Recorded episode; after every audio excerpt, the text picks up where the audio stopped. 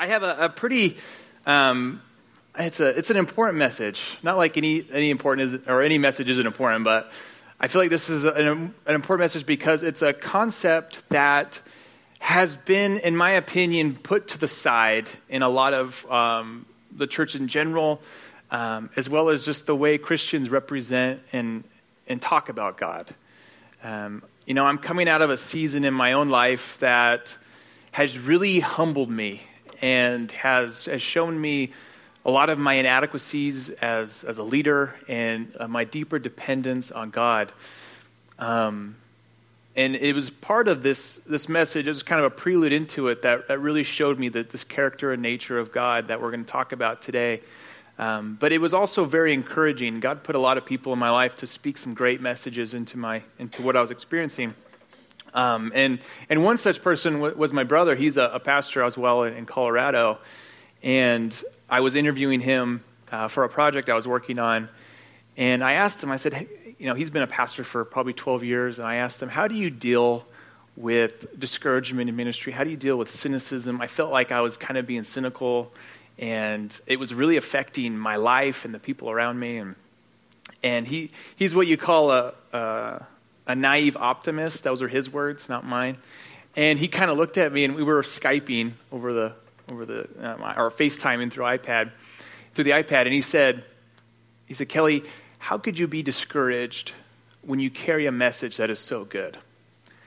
And that was that was okay, bro. You know, like that kind of that kind of shut me up and, and really kind of set it forth as far as put it in, in a priority of what this is. And I'm hoping that this message too is an encouraging is encouragement to you, but it also gives you a realistic nature of who God is. And today we're talking about justice. You know, uh, Jody brought mercy last week, and I'm kind of bringing the hammer with ju- judgment on this one. So um, bear with us as we as we come through this. But there's going to be a lot of good stuff I feel uh, for this body that God has poured into my heart these last couple weeks, and I'm excited to share with you. Well, let's pray before I jump into it. Father, we just come before you in, in complete awe of your goodness and of your justice, Lord. We just, um, I pray that you open up people's hearts and their ears so they will hear and believe in what you are and who you are, of what your message is, that it is a good message, that it is good news that I bring today. And Lord, I pray that this message will not go unheard or left with, with any kind of unbelief, but that it will sit at the core of who we are. That we will yearn to know more. That we will seek you in deeper ways. That we will spend this time cultivating a relationship with you that will spill out to our friends, our families, our neighbors. Lord, that people will know us by the gospel that we bring. That it is a unique gospel to anything else that's ever been said or given. It is the good news of Jesus. Just stir in our hearts, Lord, and allow us to, to not leave today unchanged, but to be able to walk out these doors with a realignment and a refreshing of who we are in you. In your name I pray. Amen. So, everyone talking about justice has a concept of it. I think we would all agree as a society we all need justice. I don't so I don't know if I've never talk to anybody who's like, you know, justice is an important, it's an important aspect of both society and also a form of knowing God. Societies have had different forms of justice throughout history. We all love the concept of justice in the form of movies. I think you would agree. We all cheer for the good guys against the bad guys. You know, we all love the superhero movies. I think we all really, we all cheered when Daniel-san crane kicked Johnny Lawrence in The Karate Kid. Uh, that's what we call karate justice. Um, and so we, we love the, the concept of the good guy prevailing and, and, the bad guy getting what he deserves. That's something we cheer for. We, we understand that. We, we look at our society today and we cheer the justice system on when it does do a proper punishment to somebody who, who deserves it. And it can be, of course, misused, it can be blurred. We definitely have seen that in our, in our society as well. So I think it's important to start with a definition of justice before we go too far into it. Let's, let's define what we're talking about today. So we're looking at um, A.W. Tozer a lot for kind of the skeletal side of, of this series. He's got a lot of great um, wisdom and knowledge that he's poured into his literature and books. And so he defines justice this way He says, Justice embodies the idea of moral equity, and equity, and the, inequity, the exact opposite. That's why it's called inequity. It's, it's not in, in, iniquity, it's inequity, exact opposite of equity. The absence of equality from human thoughts and acts. And then, of course, he goes into once there's justice, there's also judgment. Judgment is the application of equity to moral situations. It may be favorable or unfavorable according to whether the one under examination has been equitable or inequitable in heart and conduct.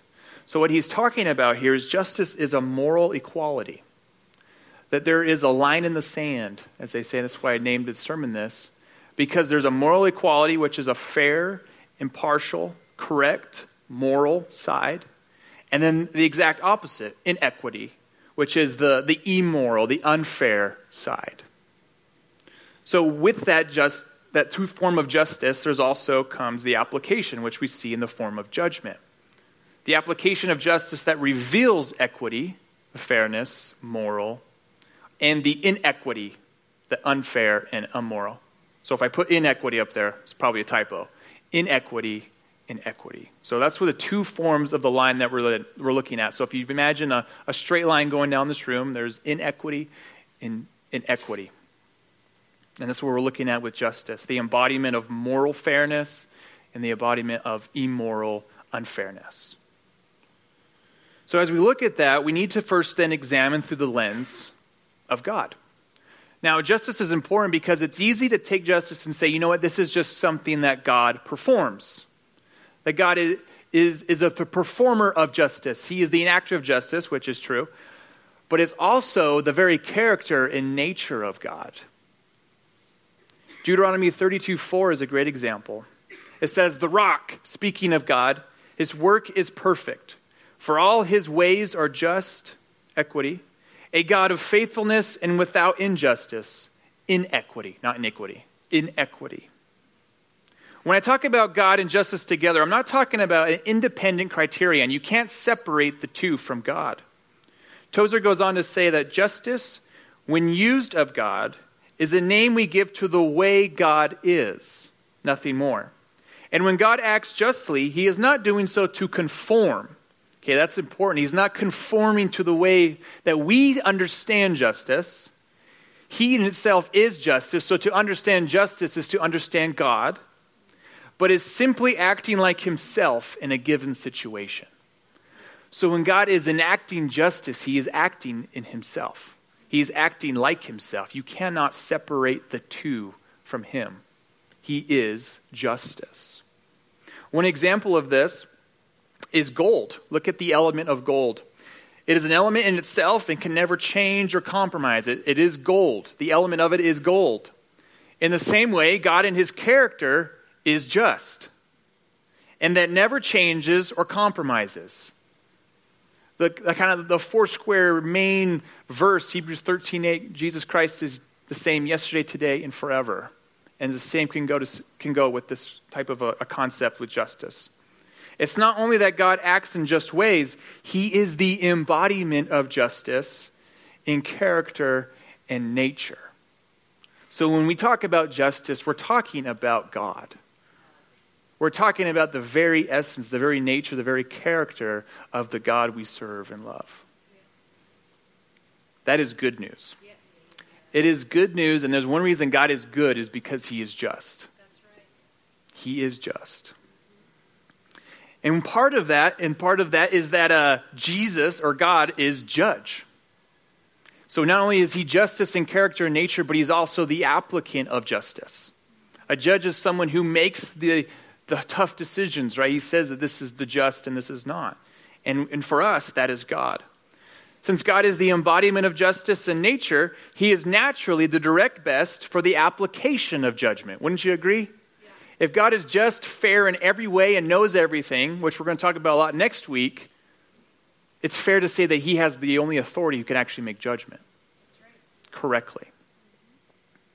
Isaiah 33 22 says, For the Lord is our judge. The Lord is our lawgiver, the Lord is our king.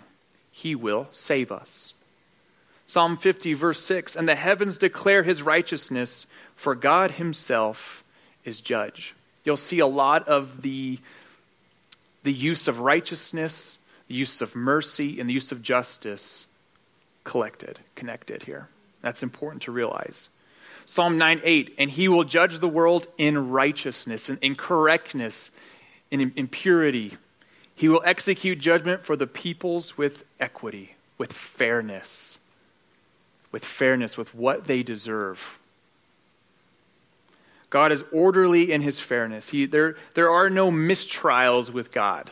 There are no, oops, I made a mistakes with God. His judgments are always final and perfect. Now, in our society, there's a lot of people who will say that's not correct.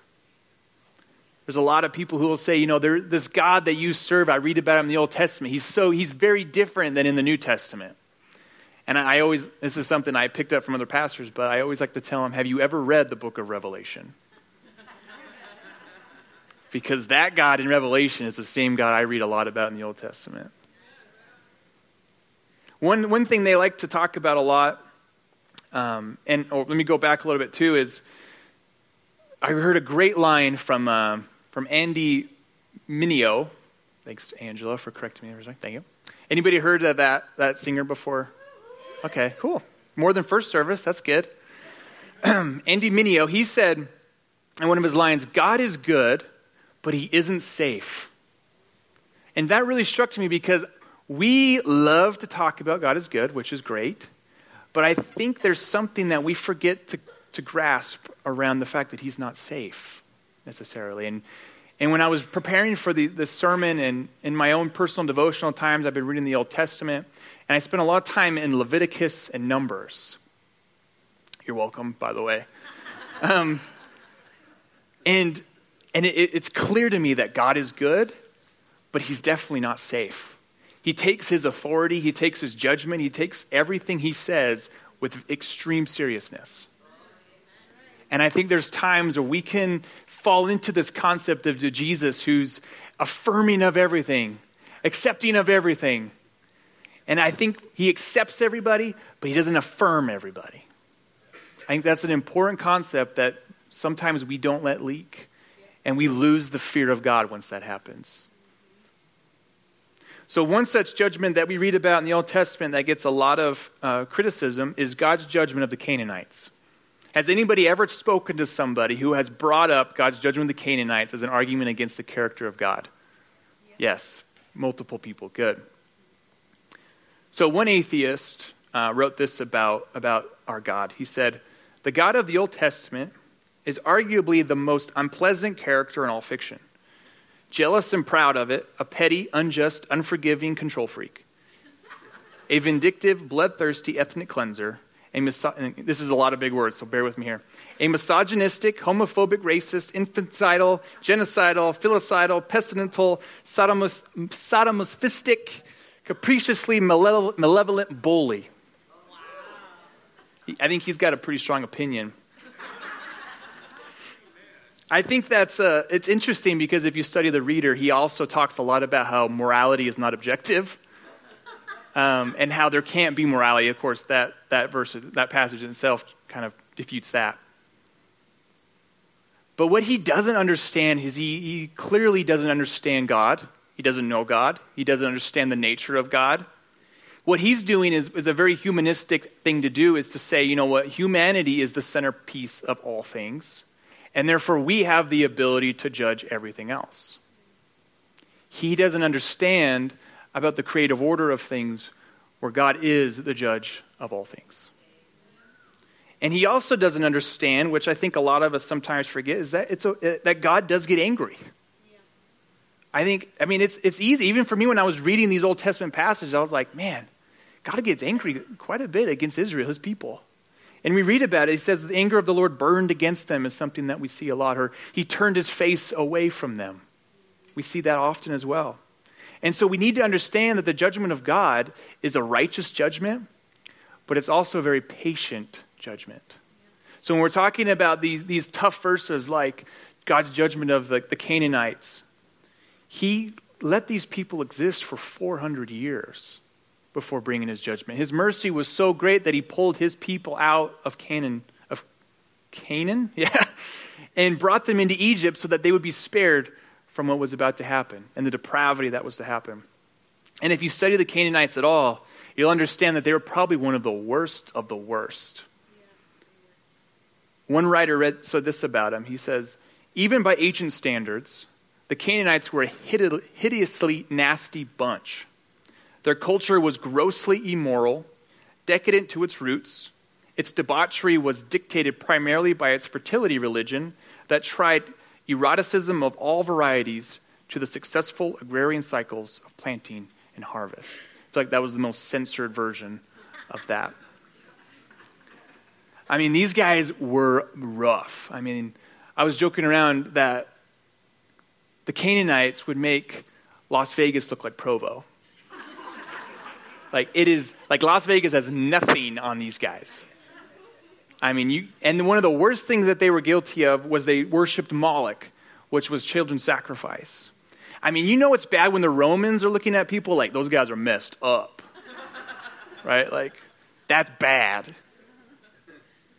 So for 400 years God put off a judgment of these people.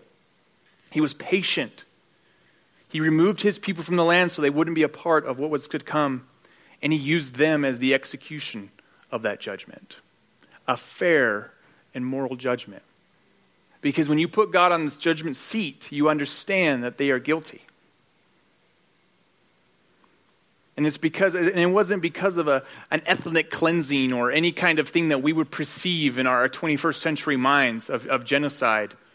In Deuteronomy 9 5, it says, It is because of the wickedness of these nations that the Lord your God is driving them out before you. It wasn't for anything else other than the fact that they were wicked, a judgment made by God, a fair moral judgment. And that brings us into how we understand the judgment, which in today we would say is the law. You, you, understand that driving over the speed limit is breaking the law. Well, God has given us a law, a, a set of rules that can, can show us and reveal us things about himself. So, like I said before Leviticus, there's about 613 commandments in total. We're going to go over each and every one today. Just kidding. But it was established to do things like bless people. Obviously, in the Old Testament, it was to, to show the separation the Israelites have to the Canaanites and to the rest of the world, that there is something unique about these people. It reveals a very character of God to man, and it preserves the line of Abraham up through David and, and through to the Messiah. God had to make this line exist, He had to keep it alive. The sin of the Canaanites, the sin of the world, could have destroyed it, but He's like, I'm going to give you this so that we can preserve this, but also bless people and much, much more. But in the New Testament, we see the, the law being used in its fulfillment. We see the law that was given to us for a reason. Romans 3 19 through 20, Paul says, Now we know that whenever, whatever the law says, it says to those who are under the law, so that every mouth may be silenced and the whole world held accountable to God. Therefore, no one will be declared righteous in God's sight by the works of the law. Rather, through the law, we become conscious, conscious of our sin. So the law teaches us that we can't add up. It shows us that, wow, I, I'm guilty. Now, if you imagine yourself in a courtroom and you're sitting as, at the defendant's seat, you're guilty. The judge has decided you're guilty. And the good thing is, is you're not alone in that judgment seat, at least. You're not if there was a boat, it'd be uh, you know have to hold a billion people, however many there are in this world, because sin is the great equalizer of humanity. Everyone's guilty of it. We're kind of born with it, as they say. But it is through the law that one becomes aware of their own, their own immorality, their own inequity, and all of humanity is guilty. Romans 3:23 for all have sinned and fallen short of the glory of God. So if you're in this room you're guilty. I'm guilty. You're guilty. We're all guilty. And then Jesus even takes the law and he adds a different layer to it. He says, you know, before it was all about your actions. He's like, now I'm going to go for the heart. Matthew 5, 21 through 22 shows us this. You have heard that it was said, You shall not commit adultery. This is the words of Jesus. But I tell you that anyone who looks at a woman lustfully has already committed adultery with her in his heart. So he says, You may not have committed adultery in the action, but the moment that you looked at somebody and you envisioned it, the moment you wanted it, the moment in your heart you said, I want that, you've committed adultery. Again, in Matthew 5 27 to 28, you have heard it that it was said to the people long ago, You shall not murder, and anyone who murders will be the subject to judgment. Again, Jesus says, But I tell you that anyone who is angry with a brother or sister will be subject to judgment. Again, he goes straight to the heart. Jesus spoke to the heart of man. And he said, even if you're angry, you've burned against somebody in an anger of hatred then you're guilty of judgment. And then there might be even some of you in this room that says, well, at least I haven't done any of that. Let me just break you down a little bit more, okay? Because that doesn't work either. James 2:10 says for whoever keeps the whole law and yet stumbles at just one point is guilty of breaking all of it. So the whole defense of God, I didn't at least I didn't do what those guys did. That doesn't work. Because who has told a lie in this room? Who has coveted something of their neighbors in this room? It doesn't take long to, to show a sinner they're a sinner by the law, just by asking a few questions. You get to the true nature of man and humanity because of the law. The law reveals to us that we are in desperate need of rescuing, that we cannot do it because you will not and cannot uphold the laws of the Old Testament. It is a the law was given for a purpose, and Jesus was the purpose. And then in God's law, there always, dep- there always demands a reparation and a restoration. Again, as you read through, if you, I, I, tell you, go read through Leviticus and Numbers. It's great. I know a lot of you probably are like, well, that's, I'm not a lawyer, so I'm going to kind of stay out of that. I, it's great, awesome. You will pick up a lot of things about Jesus in Leviticus and Numbers. It's crazy. It's awesome. But what you'll see is that there's always a reparation, a, a payment of types. You'll hear also the word atonement, stuff like that. A payment of types, but God always has the plan of restoring those people. So he says, you know what? You sinned against me, go sacrifice a goat or a lamb. You know, go live outside the camp for seven days, you know, and then I'll restore you. His plan is always a reparation, a payment, and a restoration. It's always in the plan of his justice. In the Old Testament, we see it again as a sacrifice to animals. In Leviticus 4 32 through 35 is a great example. Says, Lead the lamb to the altar and lay your hand on its head before having it killed. The priest will dip a finger in the blood, smear some of it on each of the four corners of the altar, and pour out the rest at the foot of the altar. After this, all of the fat must be removed, just as when an animal is sacrificed to ask my blessing. Then the priest will send it up in smoke to me together with a food offering, and your sin will be forgiven. So in the Old Testament, there was this reparation, and then there was the restoration of this forgiveness. You had to give your firstborn animal, your most pure, your the basically it was your prized possession to these people when, when livestock was, was everything you had. And it was a seasonal, it was never perpetual. That, that lamb that you sacrificed last year was not going to sacrifice was not going to fit for this year's sins. So it was a continuous thing you had to do, and then the priest would make the atonement for you. They actually use that in, in Scripture. So there needed to be a final reparation. There needed to be a, a final payment because there was, there was this consistency every year. But nothing was ever good enough. Nothing was ever pure enough to fulfill the final reparations. And now we enter the man of the hour, the reason we're all here, Jesus. And the beautiful thing is, and as I mentioned, God is judge, Jesus is judge. That's a beautiful thing. John 5 22, the Father judges no one, but has entrusted all judgment to the Son, so that all may honor the Son just as they honor the Father. So here we have Jesus, the King, the creator of all things, as the judge. For a believer, that is a beautiful thing. For an unbeliever, that is a terrifying thing. Because remember, there's a line in the sand.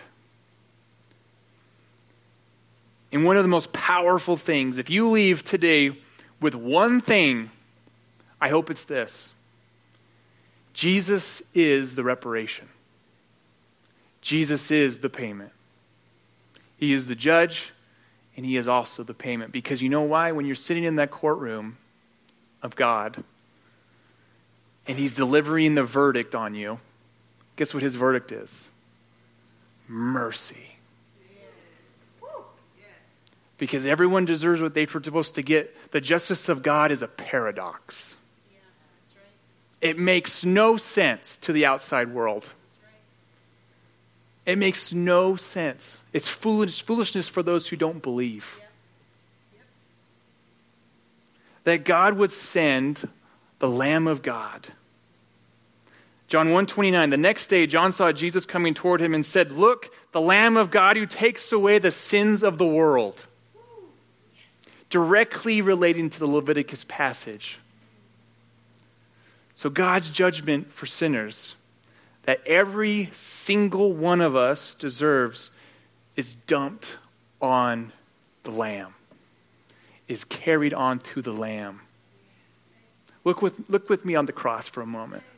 The altar, the four points of the altar, and say that the humanity of Jesus suffered, cried out, took the punishment that we deserved. He cried out, Abba, Abba, God, why have you forsaken me? The humanity of Jesus shown apparently taking on that punishment. The blood that requires the sacrifice paid, the reparation made, the justice served, the verdict mercy on our behalf, the purpose of God fulfilled and it's because of that he is the line in the sand.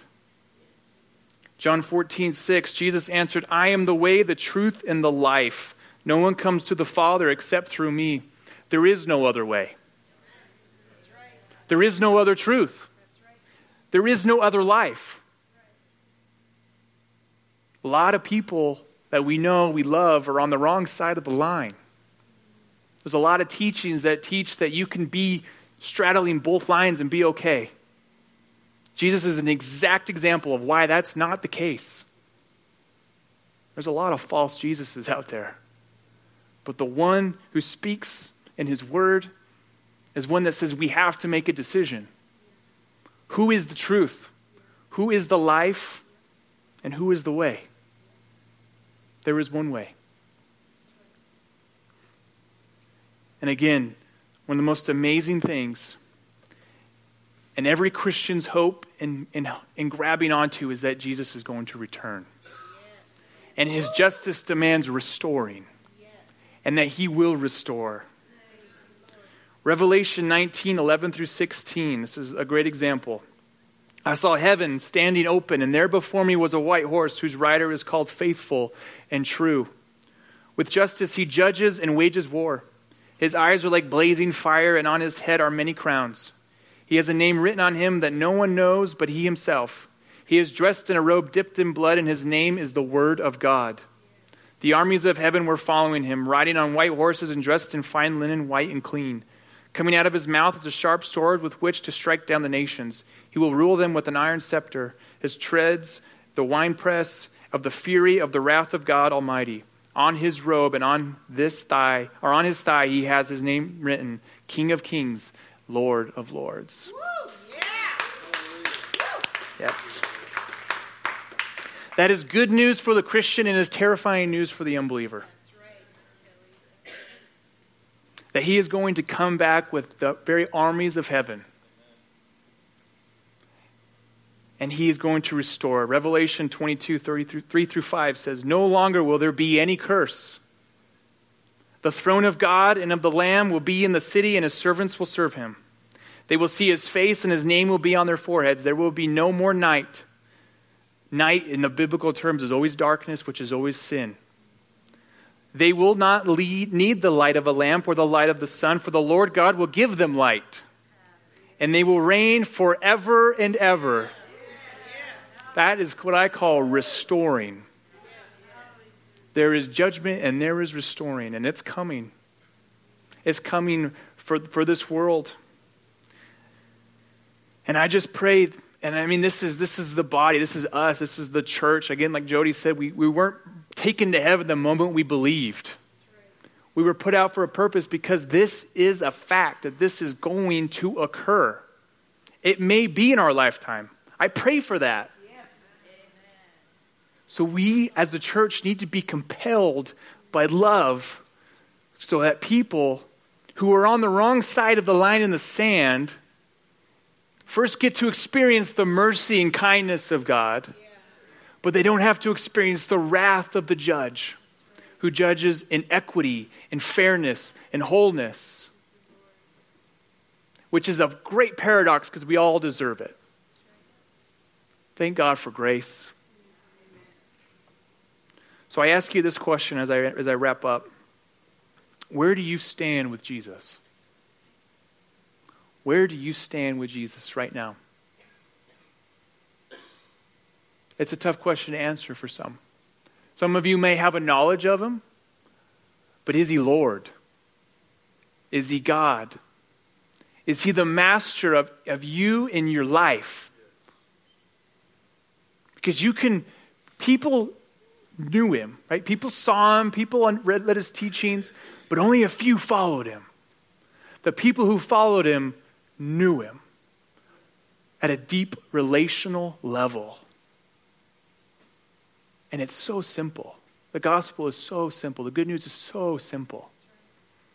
All you have to do is turn, repent, if I want to use the religious word, turn from your old ways, turn from sin Embrace and believe in Jesus as the Christ, as the Messiah, and you will be saved. All you have to do is believe. Bring it from here to here. Can we all stand? I want to give an opportunity to respond to this message. And there's really, there's really two types of people that I want to respond to have people respond to. One is, of course, the person who doesn't believe that this Jesus is the Christ, that Jesus is the Messiah. And I, I pray, Lord, please, this is this judgment is coming. This justice is real. And if you haven't given your life to this Lord, please do so. I'm begging you. My heart is for you to experience this. It is the realest thing you will ever experience in your life. The kindness is overwhelming. The mercy doesn't make sense. The other group is for those who have lost the fear of the Lord. This justice brings on a, a, fear of the Lord that is beyond comprehension, that seems to have escaped some of us. You can live as a child of God. But there's sometimes it's the fear of the Lord that, that, that stops us from being afraid to, to be disciplined. And we fall into things that are tough, and we get disciplined because of that. So if that's you, just, just raise your hand with me and say, God, I, I just, I need you. I need that fear of you, that wisdom that comes with it. Lord, we just, we are before you humbly as your servants. God, we seek you. You are the King of all kings and Lord of lords. You are the justice the one who brings equity. Lord, we thank you for what you have given us. But I pray that we will be able to live this out, that we'll be able to live out this justice for the oppressed and the orphan. For you are the righteous avenger, Lord. It is you who takes, a, takes vengeance upon the people who are in equity, upon the immoral and the wrong. It is not upon us to do so. Lord, we give you the people who have hurt us. We give you the people who have done us wrong, that we will not pay restitutions, but that you will, because you are the righteous judge. You are our righteous defender. Thank you, Lord, for who you are and the goodness that you are. And do not remove the fear of the Lord from us, Lord. Allow us to live a life that is dedicated to you, because you are the way, the truth, and the life. In the glorious name of Jesus Christ, amen.